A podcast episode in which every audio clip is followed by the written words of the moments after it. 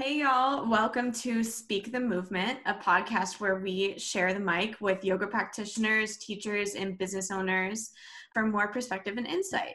My name is Libby, and this week we're here with Alvin Chung, who is a 200 hour, almost now 500 hour registered yoga teacher. Um, and he also runs a meditation community and group out of his own home. So this week we're here to talk with Alvin. Welcome, Alvin. Hi, thank you for having me. Yeah, no problem. So the first question I'd love to ask you is what is Alvin's yoga movement all about? Alvin's yoga movement. Yeah. Oh man. If it's people who practice with Alvin, like why people are doing that, then I think it has a lot to do with just an overall conscious movement of people re- recognizing that we need to work on ourselves or like we have lessons to learn and we're ready to handle them. And by by some happenstance end up i end up running into them somehow or someone points them to me and and then we start talking. Yeah. Yeah and so that's a crazy thing um, in terms of like you coming together with the, this group of people and um, starting what you've started. So do you want to just give like a summary of yourself and what your offerings are yeah. Um, so I uh, in the in the yoga space, I teach meditation on Monday and Wednesday. Right now, we're doing all of the uh, events over the internet because of COVID stuff. Um, so that's that's been a shift, and uh, pretty recently we um, practice yoga first, and usually I'll teach a yin or yin restore. Do that for an hour, take a 15 minute break. Now it's time to meditate. And it used to be more fluid, like kind of just herding the cats to go upstairs. Um, when when it was everyone over here, uh, instead of yoga, we would eat. You know, cook cook, and then everyone, we would eat and we would talk. Um, now that's been replaced with a like solid yoga session, and uh, we'll move into a 10 minute intention setting meditation where it's a time that everyone really gets to uh, focus on deciding something that's good for them, at least for the week. Um, in in what I've seen, people, friends will eventually find themselves setting the same intention week after week, and that's I think that's where it starts getting super interesting. Is when we've gotten past these like tiny little things that we can chip away at and like weekly right? We find those things that are like boom boom boom boom boom. Those were those were the seemingly easier things to handle about you know the work that we're here for. But uh, when it starts turning into oh yeah i'm still working on this thing uh, from four weeks ago those are mm-hmm. that's where the real work is. I, I feel like when i first kind of heard about um, you offering meditation and like doing this thing out of your house, I had expected to come and visit and for everything to be like very formal uh, and structured and um, and I didn't expect like when I showed up at your house like everyone's hanging out on the couch like cooking dinner everyone knows each other. So it's like you step into this space where there's just like so much love um, and community. The aspect that i was so surprised about when i first came over was like what a tight knit community that you had created. Yeah uh, it continues to surprise me too the just like the happening of it um, that kind of vibe there that we are ready to acknowledge the our real true work is um, is huge in itself. So having a bunch of people together in that specific context, um, mm-hmm. um, I, I think that's what really drives that vibe you saw. Yeah, I can definitely see like that common thread of everybody's here to like work on themselves, and you know everyone has their own separate personal goals, but it's shared in the sense that all of our we're all there to work on our personal goals, right?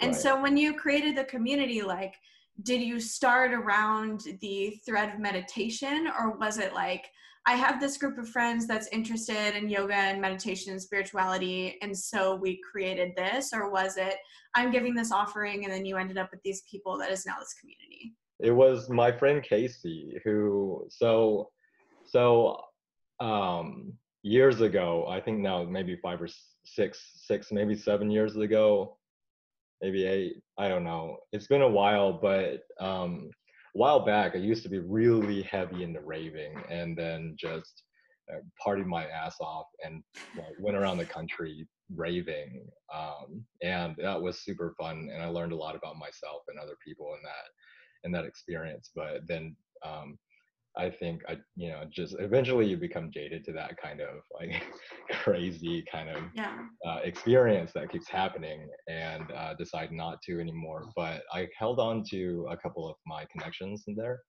And one of my friends, Casey, one of my best friends, he, he asked me if I could teach him how to meditate. And I told him, I don't know, man.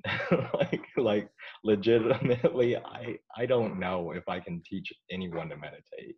Um, Especially with like no training at that point, just kind of like going in blind. Like, yes, I want to share this with you, but I want to do it right. Like, that's super intimidating. so, you started with just Casey, right? And then yeah. a couple more friends were like, "Hey, I want to do this," or you guys were like, or you were like, "Hey, I'm teaching Casey. Do you guys want to like hang out with us. no, Casey Casey went off and told someone about it and and and and uh and they asked if they could come and that was that was Takuma. But yeah, Takuma Takuma comes by and he and he joins us. And mm-hmm.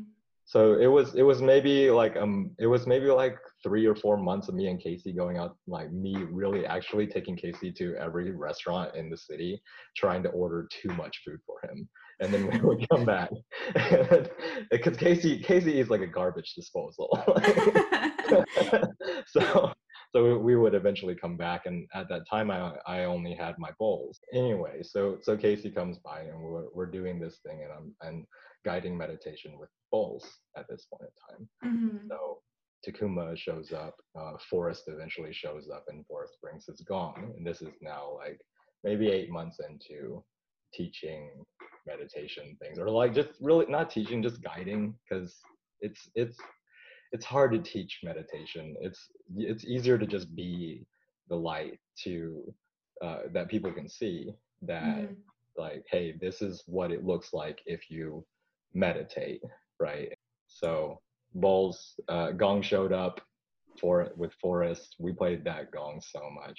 It was clear that doing it at my place consistently would be the would be the spot and we eventually landed on Wednesday as the like the day. So the four of you like bounced around places. You settled on your place. You settle on Wednesday, and at this point, it's still the four of you, right? But then it wasn't always just the four of you, because then. Yeah, yeah. It just from there it was um, people asking about what meditation is between the four of us who who have been practicing together and invitations went out immediately. Eh, for for a long time it was yeah if you have interest come over. This is when we do it. We'll figure it out. And we used to keep we used to go out to eat all the time but when it started turning into like five six seven eight nine ten people then it was like well you know what, I'll just cook because yeah. this is like financially irresponsible and cooking at home is way more fun. So and at this point, are you like, oh my God, like I'm in over my head. I wasn't expecting this many people. Or you're like, heck yeah, like this is growing. Like, let's do it. It, I, it's, you know, it, there, there was never any goal for it. And it just kind of is a thing that I flowed into and just, you know, watched happen, but it's something that I ended up doing uh, just without without hesitation for anyone who showed up. Showed up. Really, sitting in the dark and being quiet costs nothing. So mm. to have new people show up was never a burden, and it still isn't. And I don't. I just don't see it ever really becoming a a burden until we outgrow my house yeah. Which I feel like you're already on pay, on track for that because sometimes I come over and it's like the whole living room and kitchen is full. But and so yeah, I guess I also wanted to ask you like why like why dinner? Like why not just have everyone come over for meditation? Like what is it about dinner or like what keeps you coming back to doing dinner with everyone every week? So so it started like I said with um, me and Casey going out to eat and me trying to order too much but but and uh, man, I built this. I actually built this house um, with that ex who picked that root bowl, and the kitchen is built for two player. Like it's a two player kitchen. Like I designed the thing, and I love cooking. Love cooking. So it it it's not a burden for me to do that. And in fact, I really enjoy the chance to get to cook for everyone.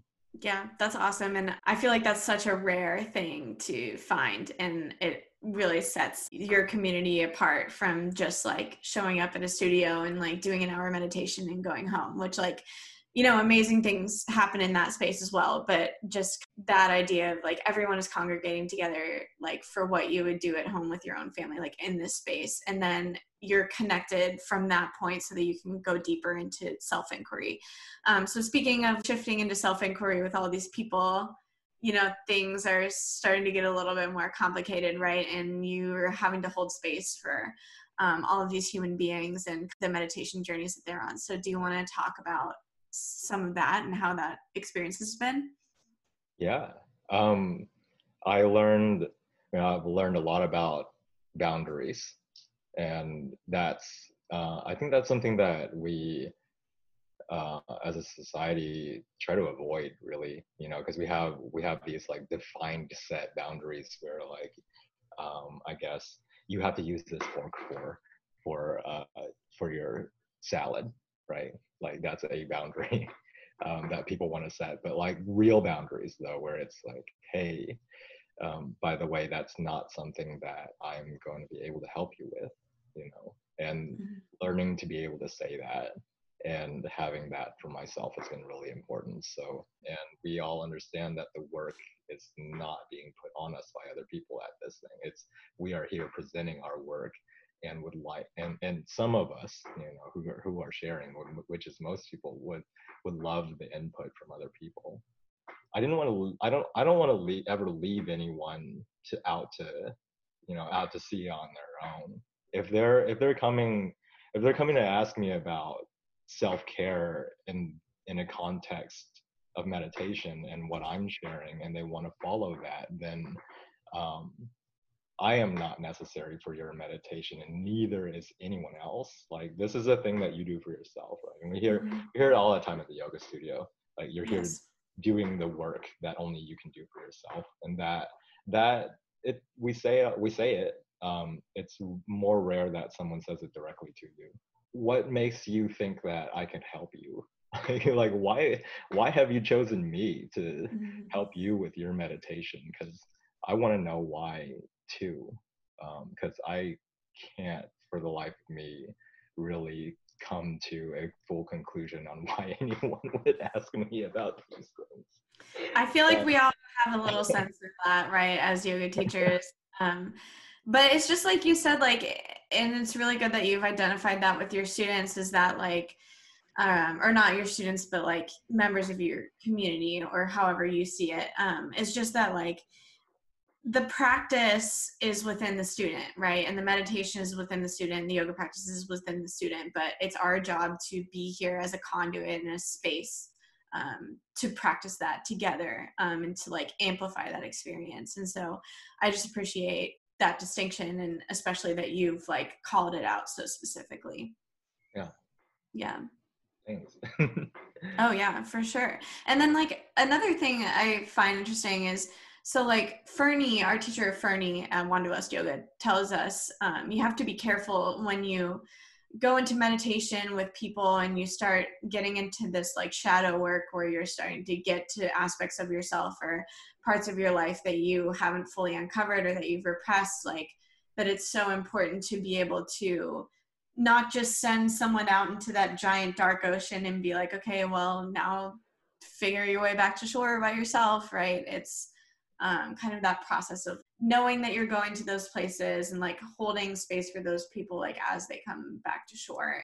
I would say in the experiences that it that i've been requested to handle them um, i've i've never i've never failed anyone in yeah.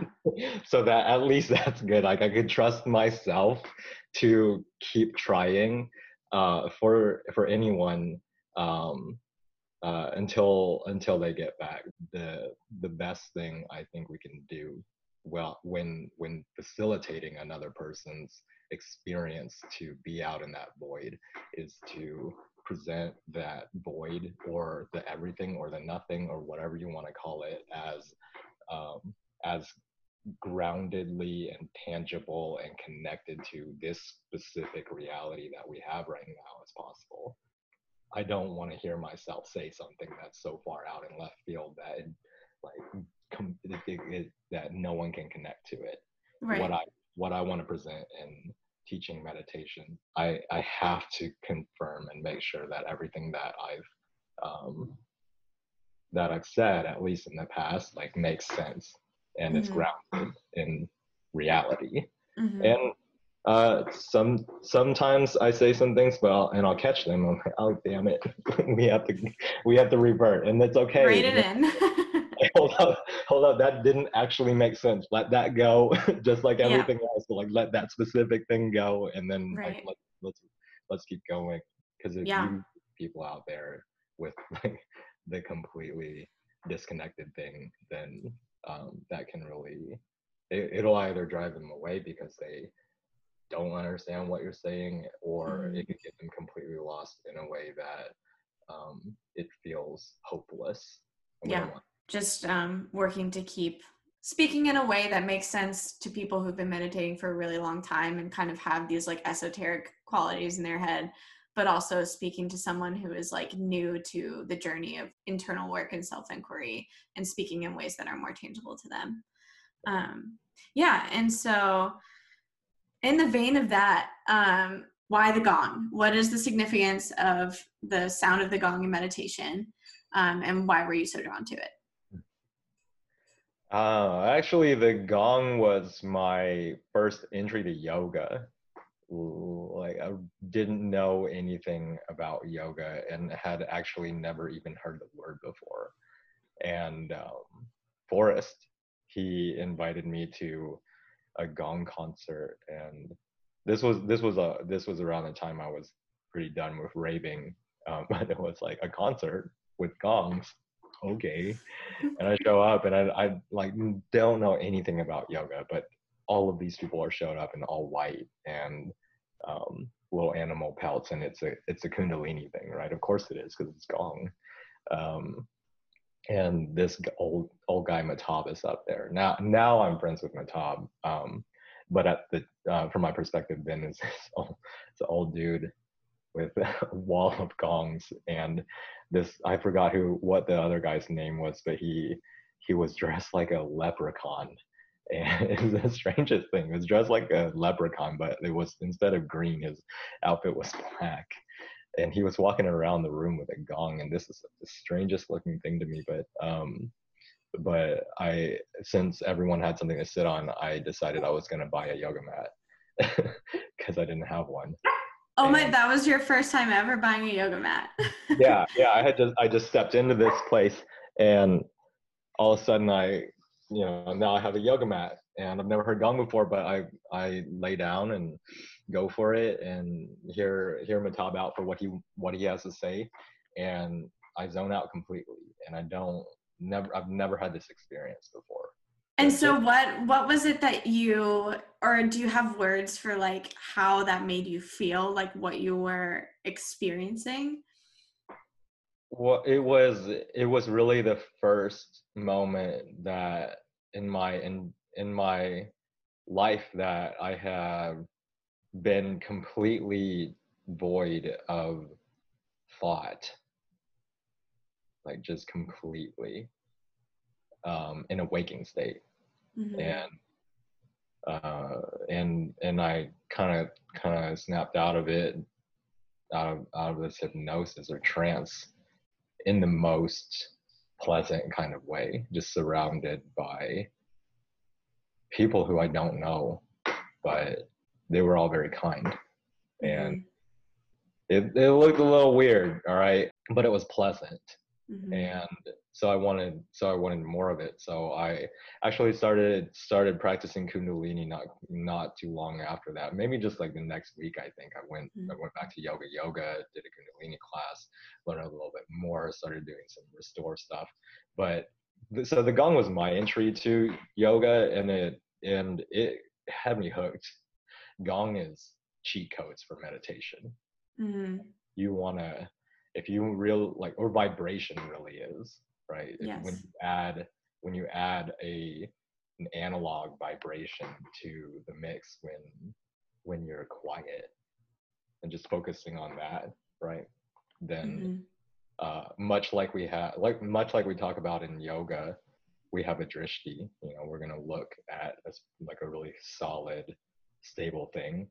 I think a bowl or the gong uh, facilitates that for us while our eyes are closed, and mm-hmm. the information we're taking in is now strictly vibration.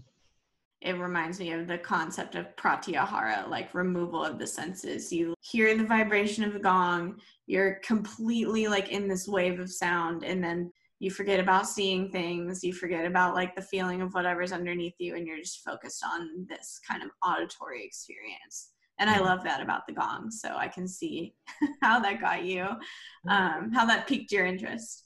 Yeah yeah. I'm a i'm a child of that vibration for sure.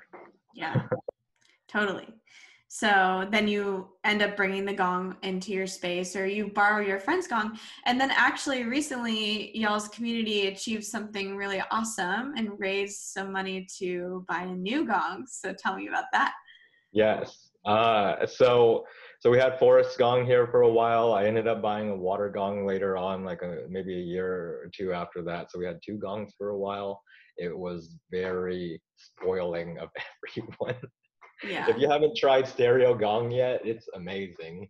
Um, we did we did that for like two and a half years straight before Forrest wanted his gong back.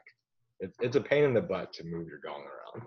So it's fair and it and it's his so um, so he took it and i think a lot of us find it difficult to charge money for mm. something so um i don't know spiritual important um like something that's so helpful or so just mm-hmm. so good. Like we know it's good so it's weird to attach money to it. I understand that there are yoga teachers who deserve to get paid for it because anything that anything that's good needs some kind of sustaining right? So yep. great.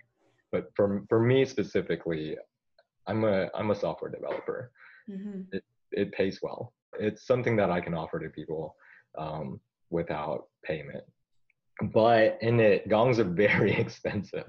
So i bought i bought one and after we all had a taste for dual gonging for the longest time uh, it wasn't too long until a lot of the group was like hey can we when are we going to get another one? Or like when is Forrest going to bring his gong back? And it's like i don't i don't know.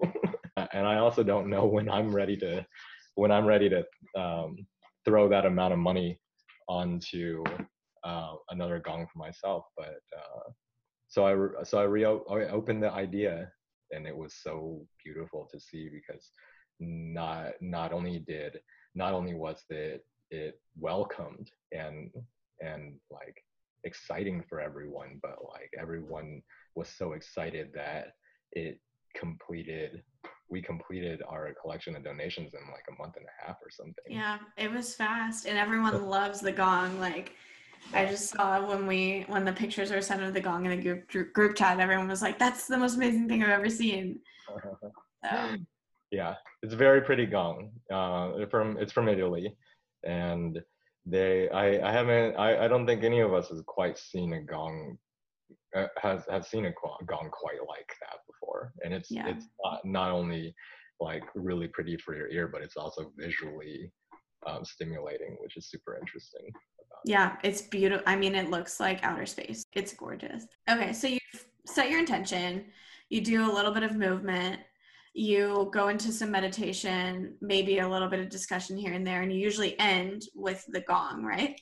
Now, so right now it's yoga first, intention setting with the bowls, and I, I specifically don't play the gongs yet, and then uh, and then we'll talk to talk about our intentions and what we're working on, and people can say whatever or, or not not it's not a requirement to share but then but then yeah the the met during our longer meditation session that follows the uh, intention sharing i'll um, usually step through a uh, yoga nidra sequence where i'm guiding through the body to relax these specific parts of the body in this sequence.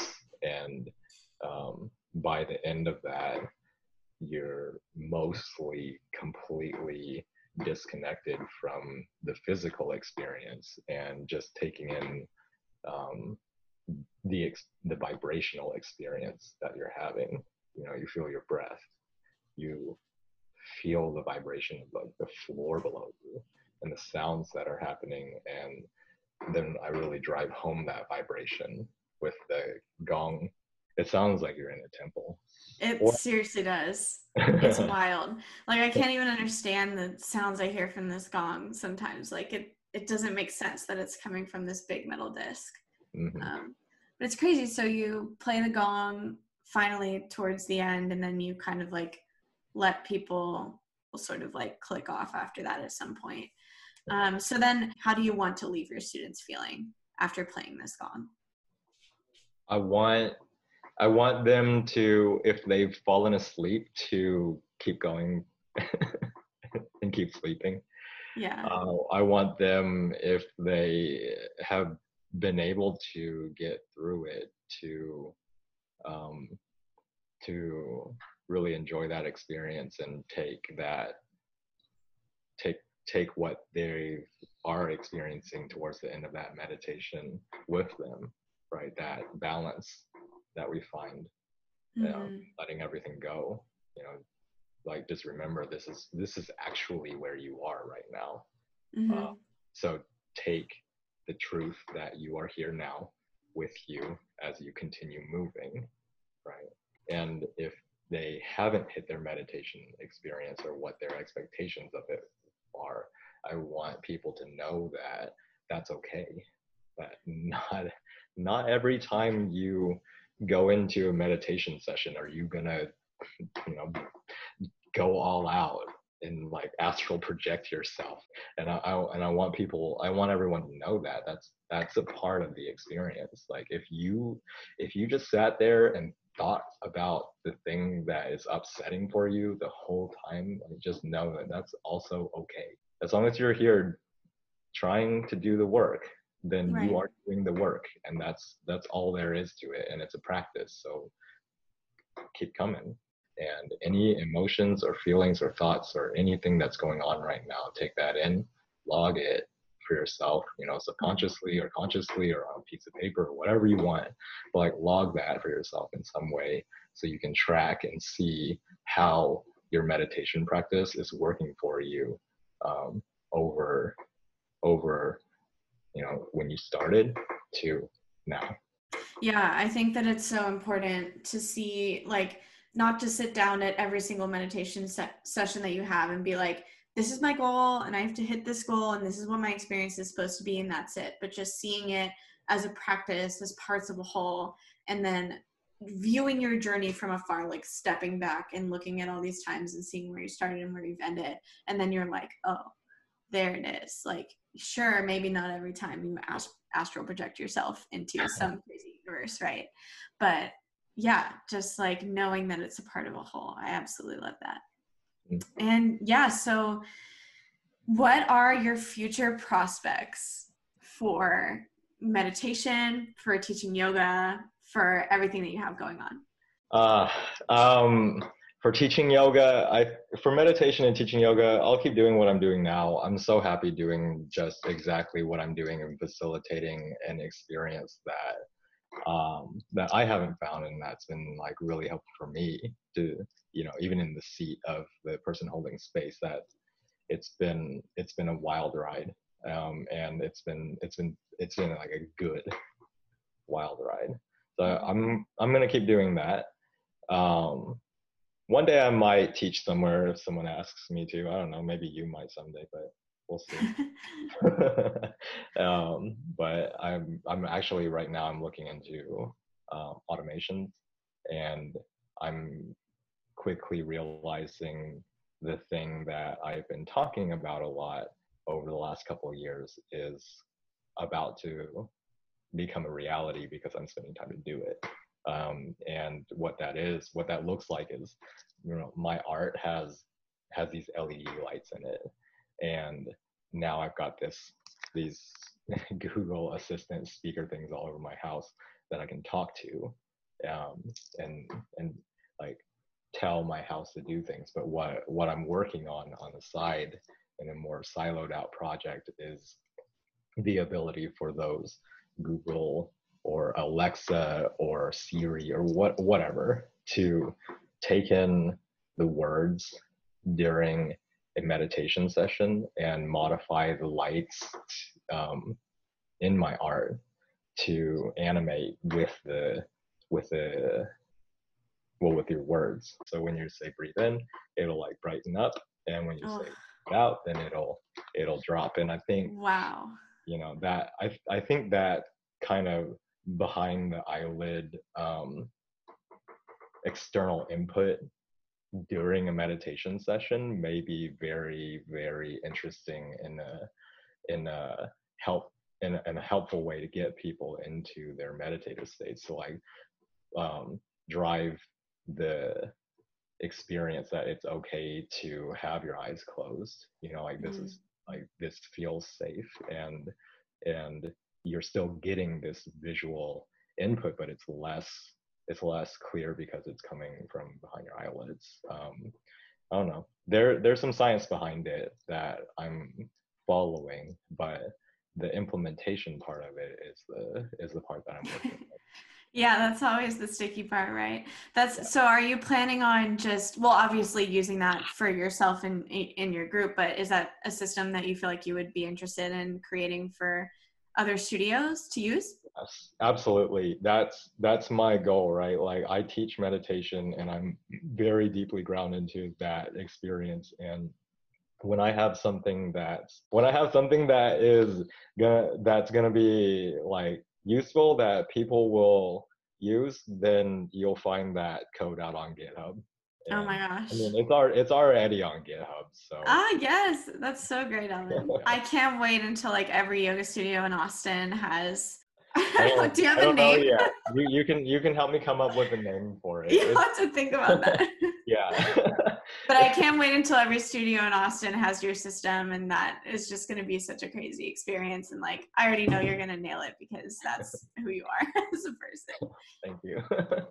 So, um, where can everybody find you? People can find me. Um, you can find me on Facebook, uh, Alvin Y Chung. You can find me on Instagram, same thing, Alvin Y Chung. Uh, you can find me at naturalgeometry.org. That's my website for selling art if you want art things or just look at it even. Um, and there's a tiny little page on Facebook that I don't ever talk about because I don't try to invite my friends to it. But if you're listening to this, that might be something for you. There's a Facebook page if you search for Buddha mental, like Buddha, like rudimental Buddha style thoughts for your mental health. Maybe I didn't even know about that one. That was a secret one. yeah, that one's secret. Uh, Buddha mental, find me um, there's some funny episodes on there. People have asked me to record nap time with Alvin because they, I've been told nice. So there's some recordings on there where I read books, and um, I think I think it's good content. Heck yeah! This kind of stuff. Nap time with Alvin. awesome. Well, thank y'all for joining. Uh, Speak the movement and Om Shanti. We'll see you next week. Thank you, Libby. Thank you, Alvin.